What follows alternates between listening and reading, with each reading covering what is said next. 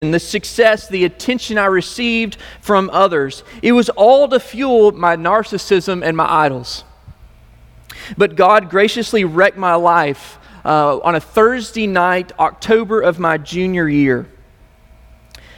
The gospel took root and the Holy Spirit began to work, and the refining process began, but only with great tension a wrestling match began to ensue uh, in me, where I began this relationship of hating sin and loving God, but I was still holding on to a major idol in my life. I remember my freshman year, I'm having no friends, moving to a new city, and basically pouring all of my efforts into um, baseball. So, four years, I was working hard to gain a college scholarship to play baseball and then to become a teacher and a coach. Like that was my plan. Uh, during the off season, I would spend three nights a week um, at a baseball training camp here. I'd build I built a pitching mound in my backyard. Um, I spent my sophomore and junior years uh, summer playing travel baseball with the best players in the region, all fighting to get noticed by college coaches. Everything was on the line, uh, was on this line to orchestrate my dream. It was all I thought about, and it literally controlled me. After becoming a believer, I continued this same pursuit. I thought that God would bless this because this is not inherently sinful. But through the process of sanctification, God began to change my heart. My desires changed from being a teacher and coach to being a student pastor.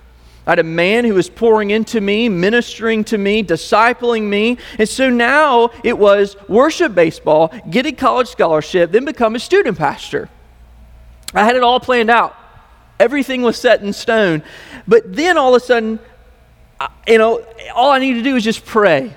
I need to pray, God bless this, open up doors. Lord, I need you to bless my plan. Fast forward to the last scrimmage of my senior year. Right before the season began, we were playing Ohio County, and earlier that week I had tweaked my back, and the coach and I agreed we're going to shut things down until Friday. And uh, my now wife, Bethany, was there for this, but my, be- my back felt pretty good, uh, and I was going to throw six outs. Um, and on my last batter I faced, the pain escalated to a point in my back that it was absolutely excruciating. You know the guy you see in Walmart, I don't mean to stereotype, or McDonald's, and they're like humped over like this and they can't walk right because they had bad posture their whole life? That's how I walked off the field in excruciating pain. And this statement just went through my head as God, what are you doing? What is happening to me? I went from starting every three to four days since my freshman year to only throwing about three to four times that year. I was angry at God. It affected my relationships with my parents horribly. Three different times my senior year, I had packed up my clothes of my uniforms, put them in the car, and I said, I quit, I'm done. I was asking God why and asking God to complete my plans I had been asking Him to bless, and now this? Like, what was going on? My asking to turn into demanding. When it didn't happen, it turned into anger and bitterness and frustration towards him and my relationships. I did have opportunities to go and play baseball, but God literally was putting roadblocks in my life. My life had changed, but I was selfishly asking Him to coordinate His plans around my life, around my plans for my life. I mean, I knew I was going to be a youth minister. Surely that would self righteously justify me to get what I wanted. That goal to play college baseball was the idol. I was serving. A true idol is something that you fear, and I fear the thought of not accomplishing that goal because I believed I needed it to find value and worth and to not be a disappointment to others. You can imagine when I had to tell my coaches and the people who poured into me for year after year, and I had to tell them that I'm not going to be playing college baseball. One gentleman to this day still has bitterness towards me because I did not take that step. I wish I could say I had an aha moment, repented of that idolatry, and began to ask God for new things with right motives, but instead, God used my injury to disrupt my plan. I can stand to you right now, feel sharpness, pain in my back, and it does not remind me of what I did not get. It reminds me of what God began to do in my life that moves towards frustration. So, so God allowed my back injury to slow me down. and hear his voice. God, in his mercy, did not give me what I wanted so I could ultimately gain what he knew I needed. Just as there was in my story, there is hope and tension for us today in our text. But before we dive in, we must deal and reconcile with what this passage is not. First point Jesus is not speaking to how a non believer finds salvation. So many times we tell people you just need to ask, you need to seek, and you need to knock. Jesus is talking to his children. He is not speaking to those who hopes who will follow one day. So all they need to do is these things to be saved. Have you ever wondered how silly this sounds to someone finding salvation? Scripture uses terms to describe a lost person as blind, as deaf, and as dead.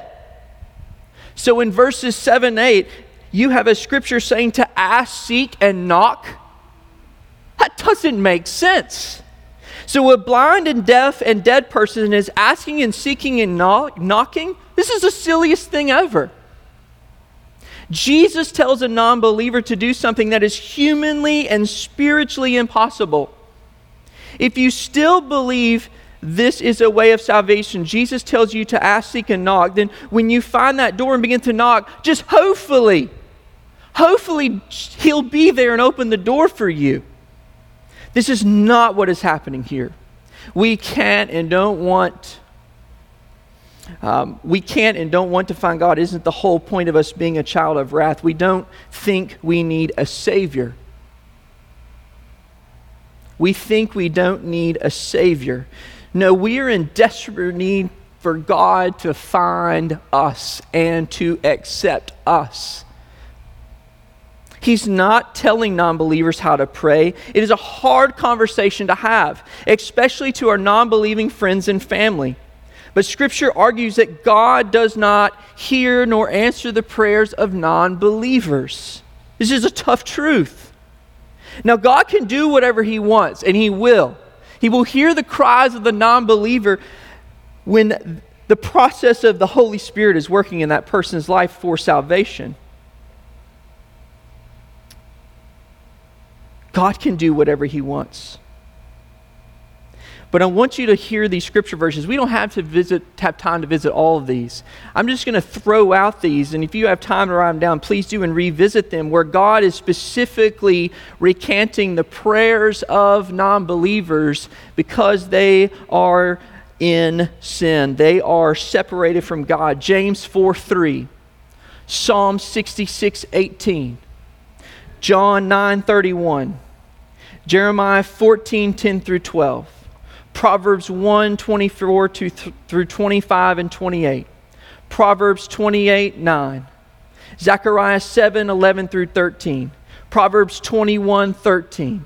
Isaiah 1 15. Jeremiah 11 11 through 14.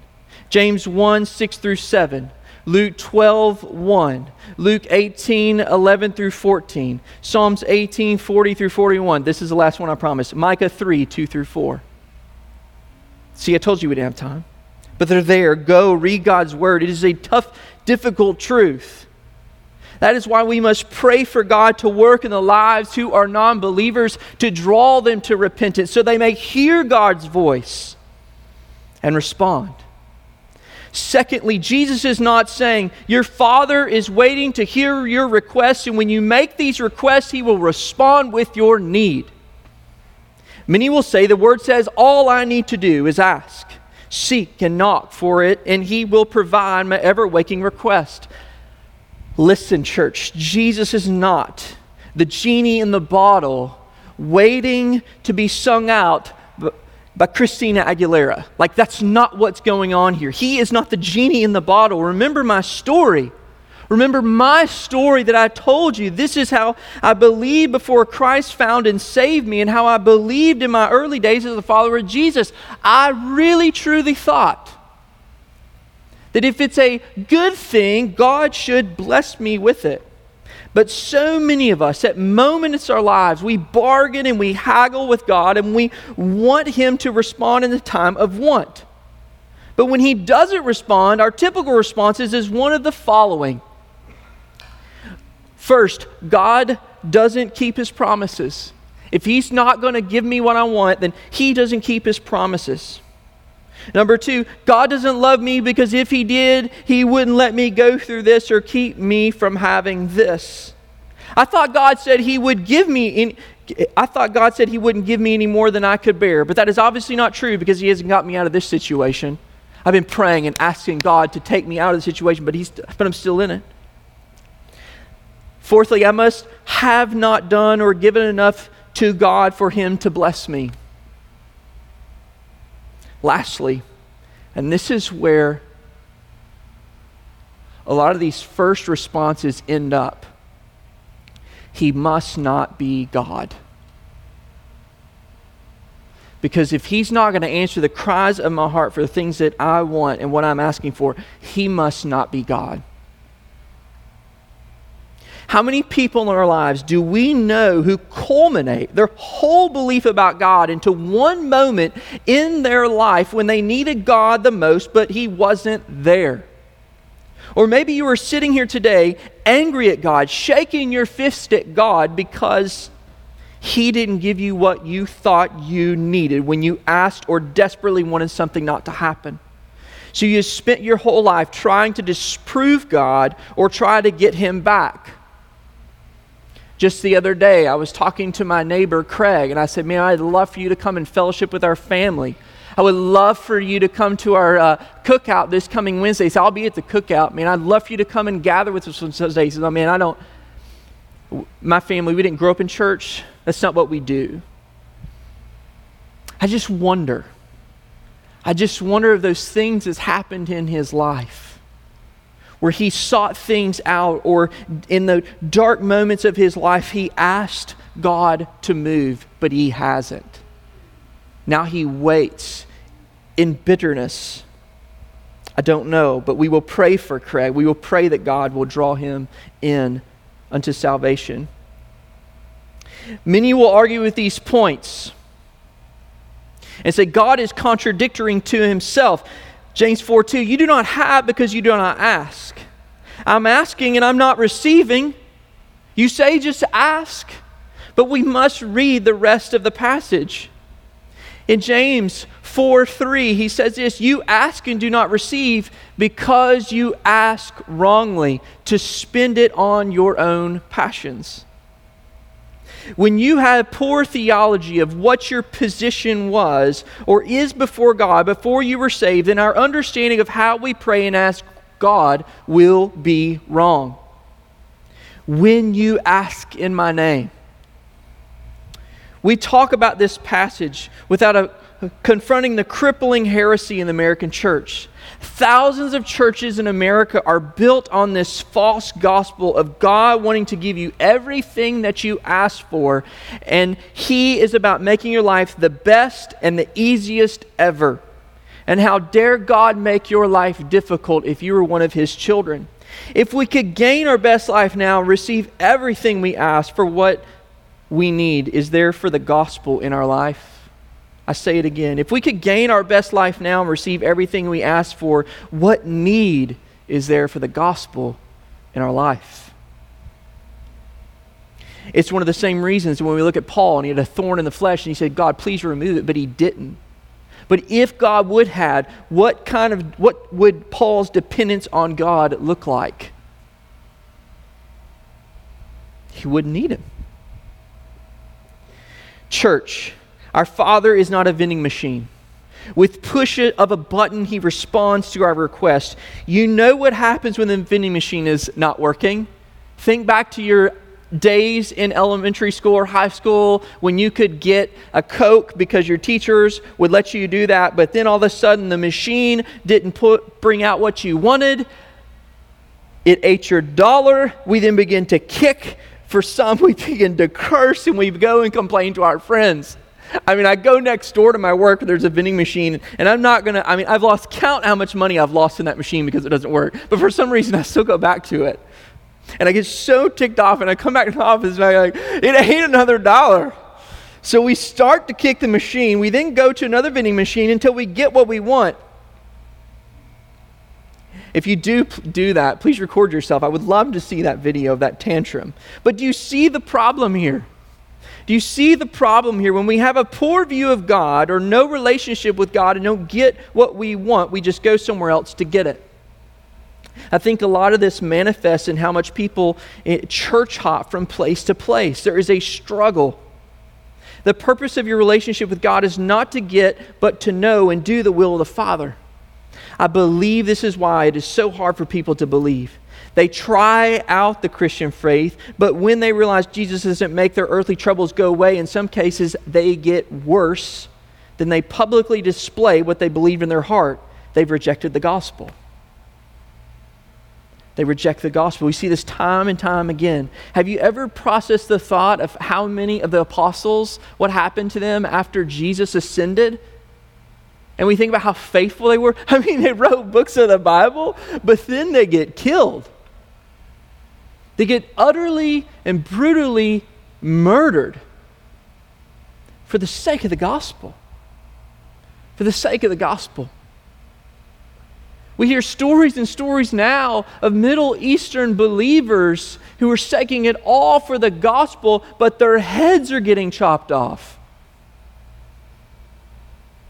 Do they get the short end of the stick? No. I think they are pursuing the will of God.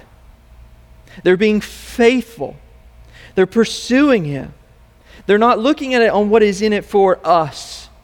They're about, Lord, how can you become more famous in my life, in my family, in my city, in my country, so that more churches may be planted because people are being saved and discipled through the name of Christ. Our request to God must be centered on to know and do the will of the Father. John 14, 13. Whatever you ask in my name, this I will do, that the Father may be glorified in the Son. John 15, 7. If you abide in me, my word abides in you. Ask whatever you wish, and it will be done for you. John 16, 23. In that day, you will ask nothing of me. Truly, truly, I say to you, whatever you ask of the Father in my name, he will give it to you. We must know the context of God's word rather than fishing for answers to get the things out of God. But at this point in the Sermon of the Mount, Jesus is making a declaration to his followers, followers on how they should pray for God's wisdom and spiritual growth. Jesus has spent much time identifying what is expected of a believer, and in the past, past sermons, he's bringing true meaning to the laws and pronouncing the perfection his Father requires. Matthew 5 20, For I tell you, unless your righteousness exceeds that of the scribes and Pharisees, you will never enter the kingdom of heaven. Matthew 5:48 You therefore must be perfect as your heavenly Father is perfect. Nearing the end of this chapter in the Sermon on the Mount, there's a common theme of judgment, and Jesus has reminded everyone we are always living under the judgment of God. Theologian John Stott says this The eye of God is upon us, and this life is a kind of preparatory school for the great life that is awaiting us beyond death and time. His listeners are seeing that everything they do holds great significance. An impending judgment is upon everyone. You and I are included in this that are in this room right now. So are our neighbors. So is our city. So are the nations. These listeners are overwhelmed with Jesus' words that they must be perfect. God has unattainable standard by which we will be judged. Matthew 7 2, for with the judgment you pronounce, you will be judged, and with the measure you use, it will be measured to you. What is the measure? It's God's holiness, His righteous perfection that we cannot measure up to. Practicing our deeds before men only displays your fallen nature through the deception of wanting to gain your salvation, your value, your worth, through your deeds and the recognition of others. I can only imagine how these were received by the hearers He's unpacking these truths of our own hopelessness and helplessness. They are seeing their desperate need. We can only imagine what they are thinking. I'm broken. I need cleansing. I'm insufficient to keep the law and gain righteousness. But for these listeners, all the ensuing judgment they face and seeing how they can't remove the logs from their eyes was overwhelming. They need help. They need grace. Jesus is showing them where that can be given. There is hope to only be found in Christ to be justified and reconciled to the Father, and Christ's perfection and righteousness being imputed to us through his death, his burial, and resurrection. Jesus was here to show our Father in heaven was a father of mercy and grace and heard the cries of his children these followers were feeling the persistence of wanting God's wisdom and spiritual growth because of their great need for help and grace.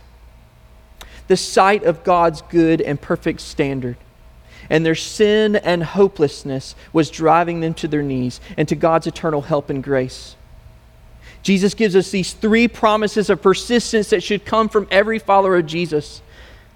Verse 7 Ask and it will be given to you. That's number one. Seek and you will find. That is number two. Knock and it will be open to you. That is number three. For everyone who asks receives, and the one who seeks finds, and the one who knocks it will be open. I would argue that there is a degree of ascending intensity that Jesus is proclaiming here. Asking implies for a conscious need. Seek involves asking but adds action, and knock includes action plus acting plus perseverance. Like Bethy and I's five and two year old, Rylan and Colton, they are the two most persistent creatures on the planet, I promise you. Like, we need real, real counseling and help from you to pray for us. It is exhausting. My two-year-old woke up at two o'clock or six, six thirty uh, it's a debatable time. I'm sitting on the couch, um, and he comes in and goes, Can I have my muffin? I'm like, Brother, go to bed. It is too early. But it is interesting. As a father, I'm learning that God is saying our asking in His name should be this consistent and annoying as a child is to their parents asking for things. Like God is giving us an invitation. I want to give you wisdom. I want to give you my knowledge. I want to give you spiritual maturity. As parents, our children are completely dependent on us, and our goal is to help them be independent taking care of their needs one day. But with God, He is saying the opposite. You see, in the eyes of God, we physically grow up and mature, and He is wanting us to be completely dependent on Him, and our dependency for Him should look like the dependency our children have towards us for a season of their life. And He will never waver or get tired in our asking. Never. He never wavers, he never gets tired. Can you imagine how much God puts up with? Can you imagine how much God puts up with you and I? He is saying, I want to give you my wisdom. I want to give you my knowledge. I want you to grow spiritually. And he's saying, beat down the door. You knock, I'm going to respond and lavish the blessing of my knowledge and wisdom to you. The problem for a lot of us is we're asking for the wrong things. We are asking for temporal comforts and gaining the ease of life. When do we most cry out to God? It's when life is stressful and exalting and we're at each other and our relationships are broken. Listen, God is saying, cry out to you, uh, me every moment even when the things are going good and you think and you're tempted that you don't need you. We have a program living resident. His life was going great, everything was perfect. He had a church family that loved him, a pastor who was discipling him. He had a wife who loved him. He had some past issues, but his kids loved him. It was like his kid's birthday. He's sitting on the couch. Everything's going perfect. And he said, you know what would go great with this? Man, a little bit of alcohol. A little bit of alcohol. Next thing you know, the brother's in jail. His wife was about to give birth to their second child. He gets arrested, misses his child's birth. His pastor has to come to him in the cell and say, This is your child. who was just born. The issue is not saying things are going well. The issue is this is that we self-proclaim that we made it well. That we got ourselves to this position. John Stott again says this Our Lord does not promise to change life for us. He does not promise to remove difficulties and trials and problems and tribulations. He does not say that He is going to cut out all the thorns and leave the roses with their wonderful perfume. No. He faces life realistically and tells us that these are the things to which the flesh is heir and which are bound to come. But he assures us that we can so know him that whatever happens, we need never be frightened. We need never be alarmed. He puts all that is, he puts all that in this great and comprehensive promise. Ask and it shall be given to you. Seek and ye shall find.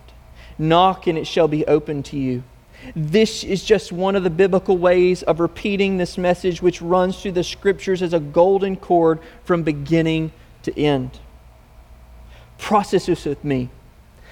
I see you struggling in need. I want to freely give you my wisdom, grow you spiritually, make you more like my son. You are my child. I love you. I know what you're going through. Let me take your yoke. I'll give you mine. My yoke is easy, my burden is light. Walk with me, learn from me. I'm gentle and I give you rest. Our Creator is offering to walk with you.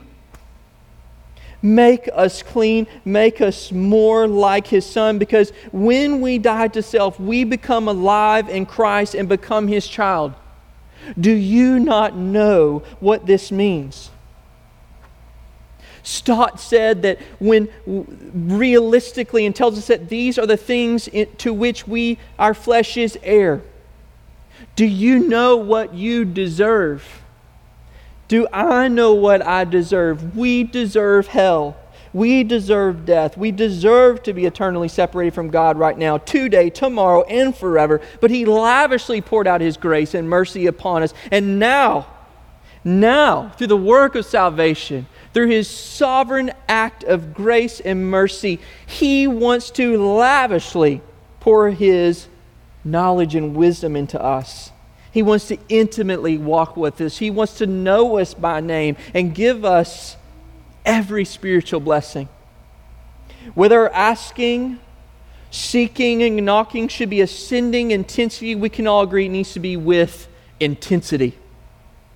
Instead of intensely pursuing the fame of our own name, our own wealth, our own comfort, our own pleasure, and our own safety, Jesus is saying, Ask your Father through my name, and you won't have to worry about anything. Paul writes this in Philippians. He says, while in prison, don't worry about anything, pray about everything. You cannot say that in, I've never been in prison. Anybody in prison? I've never been in prison.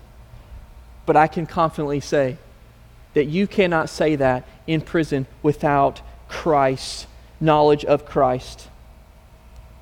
We are able to pray because of Jesus interceding on our behalf, beginning with Him, conquering our sin at the cross, and conquering our death at the resurrection.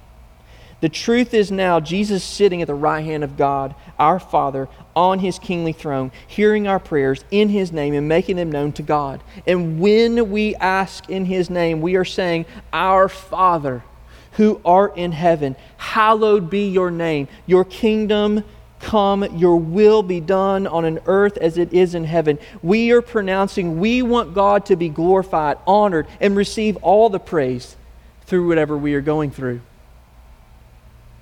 Verse 9 and 10, Jesus continues on to say, Or which one of you, if a son asks him for bread, will give him a stone? Or if he asks for a fish, will give him a servant? Serpent? Jesus goes on to affirm that what he's telling his followers to do for many, they had lived pursuing God as if He was far off and could not be touched. Now they are encountering a God in the flesh and are overwhelmed with freedom and joys, witnessing the fulfillment of the Old Testament prophecies of Christ coming true. Jesus proceeds to show several illustrations from human family relationships with two rhetorical questions. If his son asks him for bread, will he give him a stone? That's foolish. Number two, if he asks for a fish, will he give him a serpent? With the first question, no father would deceive his son in this way. Not even the cruelest of fathers would rob his son of the physical needs of their child. I have seen men who have been verbally, physically, and sexually abused that are been wounded deeply by their father and men in their life, but they're still living. You know why? Their fathers were still feeding them. They were still giving them bread. This is how ridiculous what Jesus is saying because it's like, of course, no father would give his son a stone no matter how upset he was with him. Some of us could have had great fathers, and some of you want to do nothing. You want to do anything you can to forget or not talk about your father. The point of Jesus' question is to not think about your earthly father but to see that no matter what kind of father you have, it will in no way compare to your heavenly Father who loves you, created you, and made you for a greater purpose than your earthly father would ever hope or dream for you. A good and great father is one who looks at his child and says, I am not the most important thing in your life, and I cannot satisfy the needs in you. I want to see great things happen in your life, but I cannot meet those needs. But I know the one who can, and it is our Heavenly Father. Knowing your Father will give you the grace to forgive your earthly father. That's the beauty of this. You rightly stand in judgment of your Heavenly Father, but in His grace and mercy, He came in the form of a man, Christ Jesus, fully God and fully man, pay the due penalty for the sins that you rightly deserve, no matter how much of a victim you have experienced in your life. And he has come to then impute his righteousness in you because you are not good. In this passage, he references to these listeners, to those that he's preaching, he says, Your Father that's what he knows that he's speaking to believers. He's saying that I am the one who can truly satisfy the needs that you have. Secondly, we see Jesus say, If a son asks for a fish, will he give him a serpent? This was a conflicting question for a follower to accept. Jesus has just acknowledged that the Heavenly Father, your Father, will meet your everyday basic needs. I see people every day who question this, getting their basic needs met. I have to look at them and I have to remind myself with this too. I have to tell them, I say, look, yes, God knows everything. He knows the amount of hairs on your head. He knows how a flower is going to get fed. He knows how a sparrow is going to find his food. He knows everything. Doesn't he just as more know about your needs? I say, see, God, here's the thing. I have to look at myself and I have to look at others. Say, God promises to meet our needs. He just never tells us how He's going to do it. That's the frustrating part because we so desperately want to be in control. So he snakes this next step with his second question. This was a conflicting question for a follower to accept. If a son asks for a fish, will he give him a serpent? No father would give his son a serpent. I am deathly scared of snakes. I'm underneath my house yesterday as my plumbing is out. Well, half of my house. Like, we don't know what's wrong. It's so frustrating. I just want to sit down, like, right now, because I know when I leave here, like, this is the best place I could be right now. So, uh, but when I'm, I'm, I have a headlamp on, I'm crawling through underneath my house, and it's like this much room. It's one of those old houses, you know, like new houses, is like my five year old's like walking normal, you know, holding a flashlight for me. And then we thought, hey, let's buy our older house with a crawl space smaller. It makes total sense. So we're walking under, and I'm, you know, I'm like, like this. I'm just looking. And I like take a step and I look some more. I hate snakes, deathly scared of snakes. And so here I think there's something going on here, but no father would give his serpent because they all knew, according to the Old Testament, a serpent was unclean food and would defile them before God. It is clear. Jesus is saying, Your Father, your heavenly Father, He is concerned about your spiritual needs. He is concerned about your spiritual needs. it's very clear. If we aren't as concerned about our heart and spiritual condition as God is, then you are in trouble. I am in trouble.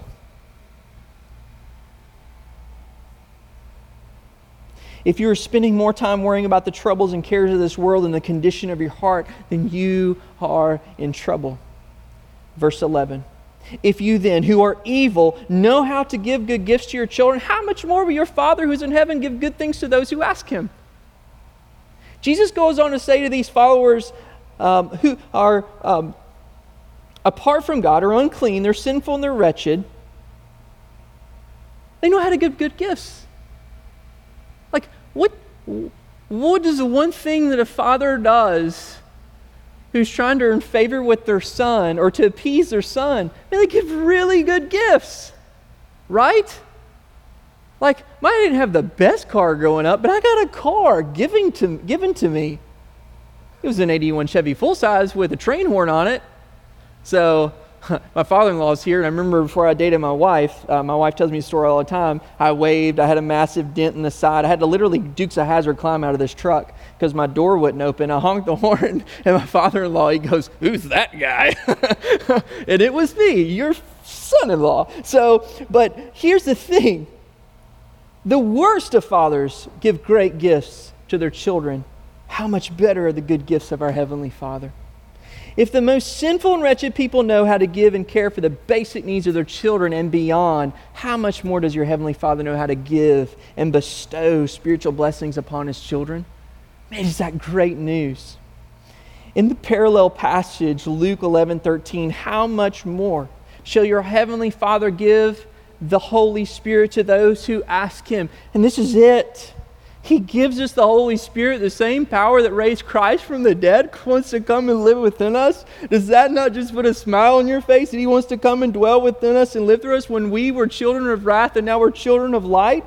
His divine power has granted us to all things that pertain to life and godliness and through the knowledge of Him who called us to his own glory and excellence, by which he has granted to us his precious and very great promises, so that through them you may become partakers of the divine nature, having escaped from the corruption that is in the world because of sinful desire. For this very reason, make every effort to supplement your Father with virtue, and virtue with knowledge, and knowledge with self control, and self control with steadfastness, and steadfastness with godliness, and godliness with brotherly affection, and brotherly affection with love for if these qualities are yours and are increasing, they keep you from being infected or unfruitful in the knowledge of our Lord Jesus Christ. For whoever lacks these qualities is so nearsighted that he is blind, having forgotten that he was cleansed from his former sins. Therefore, brothers, be all the more diligent to confirm your calling and election. For if your practice,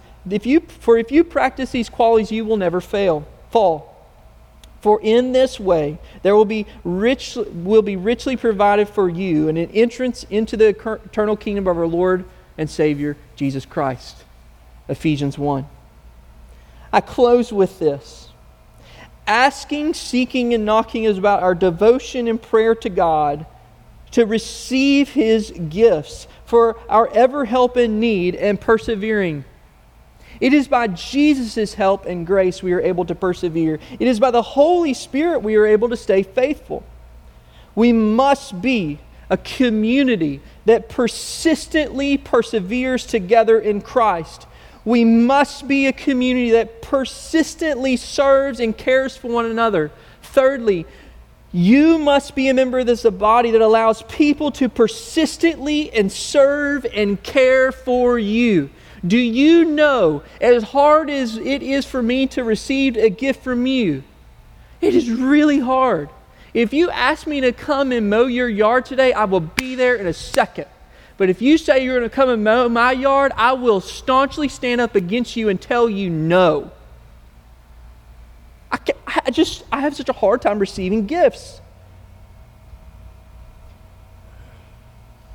Receive each other's gifts because I need to receive your gifts so that you can allow, I can allow you the opportunity to let the gospel work um, towards me.